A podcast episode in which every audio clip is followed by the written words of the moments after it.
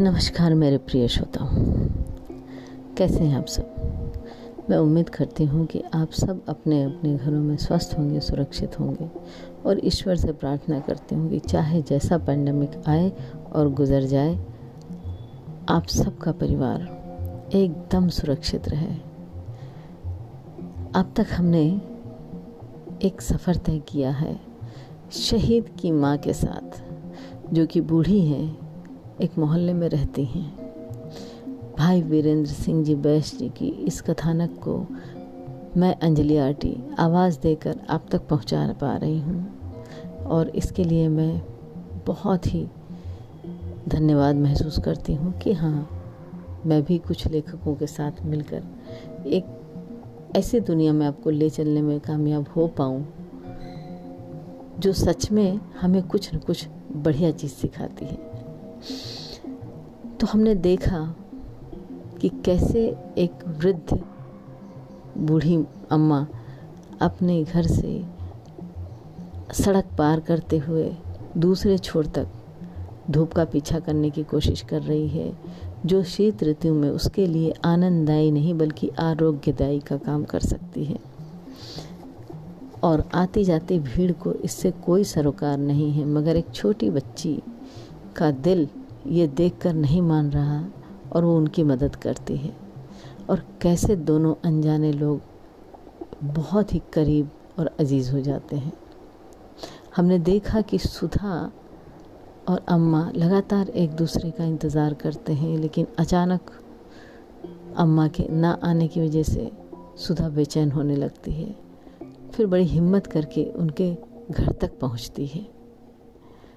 हमने देखा कि किस तरह एक छोटी सी कोठरी में अम्मा कराहते हुए पड़ी हैं। और सुधा उनसे बातचीत करते हुए एक नया शब्द सुनती है, शहादत। आइए, अब आगे चलते हैं। सुधा अम्मा की बात को कितना समझ पाई, वो उसका भोला चेहरा बता रहा था, पर वो एक ठंडी सी आ भरकर आवाज़ में बोली अच्छा। उसके बाद अम्मा की सारी ज़रूरत की चीज़ें उनके पास रख कर सुधा घर चली गई।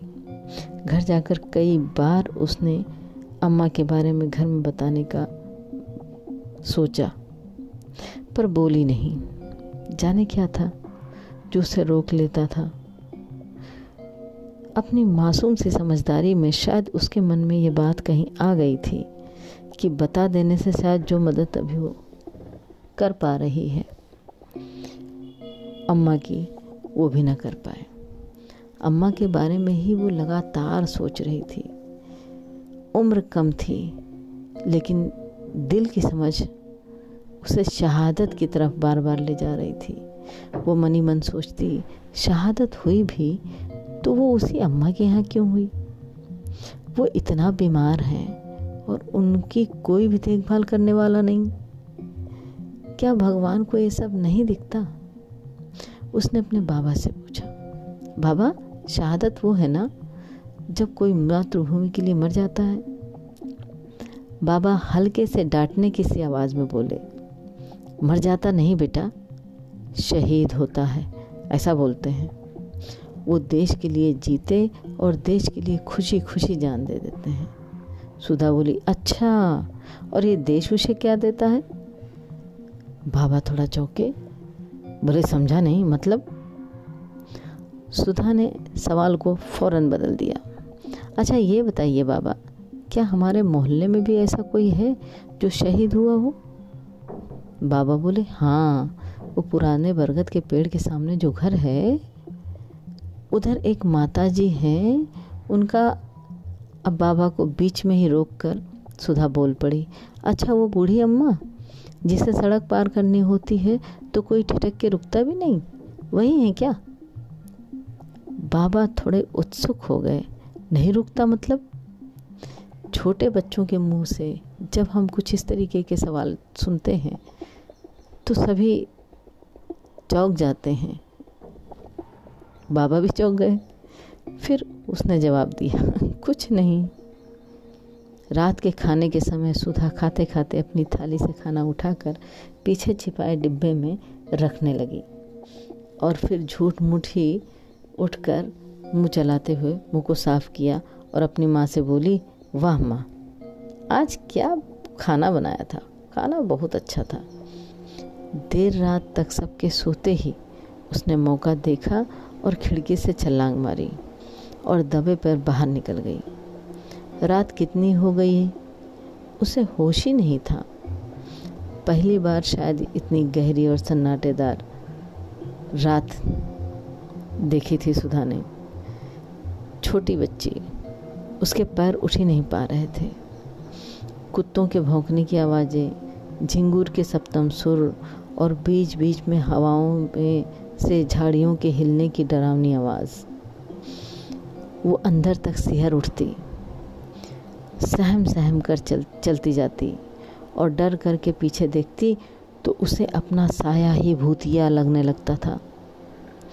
डरते, सहमते, आखिर वो बूढ़ी अम्मा के दरवाजे पर खड़ी हो गई। सामने का बरगद का पेड़ देखकर इस ठंड रात में भी उसे पसीना आ गया। घर से अम्मा के कराहने की आवाज़ें आ रही थी। तभी सुधा के पैरों की आवाज़ सुनकर बूढ़ी अम्मा ने पूछा कौन है रे? कौन है उधर? डरी सहमी हुई सुधा ने अम्मा की आवाज़ सुनकर तेज चलती अपनी सांसों को संभालते हुए जवाब दिया, अम्मा, मैं मैं सुधा हूँ। अम्मा बोली, अरे, सुधा, इतनी रात को? अम्मा उठने की कोशिश करने लगी तो सुधा दौड़ती हुई वहाँ पहुँची और बोली, अरे अरे, उठो नहीं। खाना लाई हूँ चुपके से। उसने खाने को जल्दी जल्दी थाली में किया और उसके पास रखा और बोली, अम्मा, रात नहीं होती ना तो खिला के जाती। पर अपनी बेबसी, जिधर वो मायूस हो रही थी, अपनी बेबसी पर वहीं अम्मा की आँखें भर आईं। और उसने पास बुलाकर सुधा को लेटे लेटे ही उसका माथा प्यार से चूमा। और बोली, शायद बच्ची यही देखने के लिए मैं अब तक ज़िंदा थी। तुझे मेरी उम्र लग जाए, जा बिटिया। इतना कहकर उसकी आँखें झरने की तरह फूट पड़ी। सुधा ने अपने कोमल हाथों से उसके गालों पर आए हुए आंसुओं को पोछा और फिर कहा, मैं अभी जाती हूँ, अम्मा। सुबह आऊँगी। टकटकी लगाकर अम्मा उसे जाती देखती रही। उसके पास मासूम सुधा का दिया हुआ कोमल स्पर्श अपनत्व का एहसास था, जिसकी अनुभूतियों से उसकी आँखें बरबस बहती ही चली जा रही थी। ढेर सारे शिकवे थे उसके मन में, लोगों के लिए, जो आज उस कोमल स्पर्श से कहीं मिट से गए थे। हम सब अगर किसी के भी दिलों को छूते हैं तो हम ये जानते हैं कि बच्चे ईश्वर का रूप इसीलिए कहलाते हैं क्योंकि वो अपने दिमाग के नहीं, अपने दिल के सुनते हैं। आज की कहानी के लिए इतना ही। नेक्स्ट नेक्स्ट बार कहानी अगर अच्छी लग रही है तो प्लीज़ इसको लाइक शेयर और ज़्यादा से ज़्यादा लोगों तक ज़रूर पहुँचाएँ। आप लोग बहुत ही धैर्यवान श्रोता हैं और बहुत ही संवेदनशील भी। आपके कमेंट्स मुझे बहुत बल देते हैं।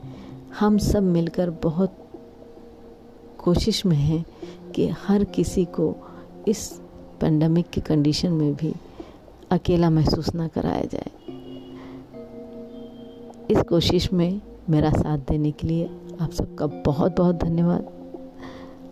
अगले एपिसोड पे फिर मुलाकात होगी। तब तक के लिए नमस्कार। सुनते रहिए, गुनगुनाते रहिए।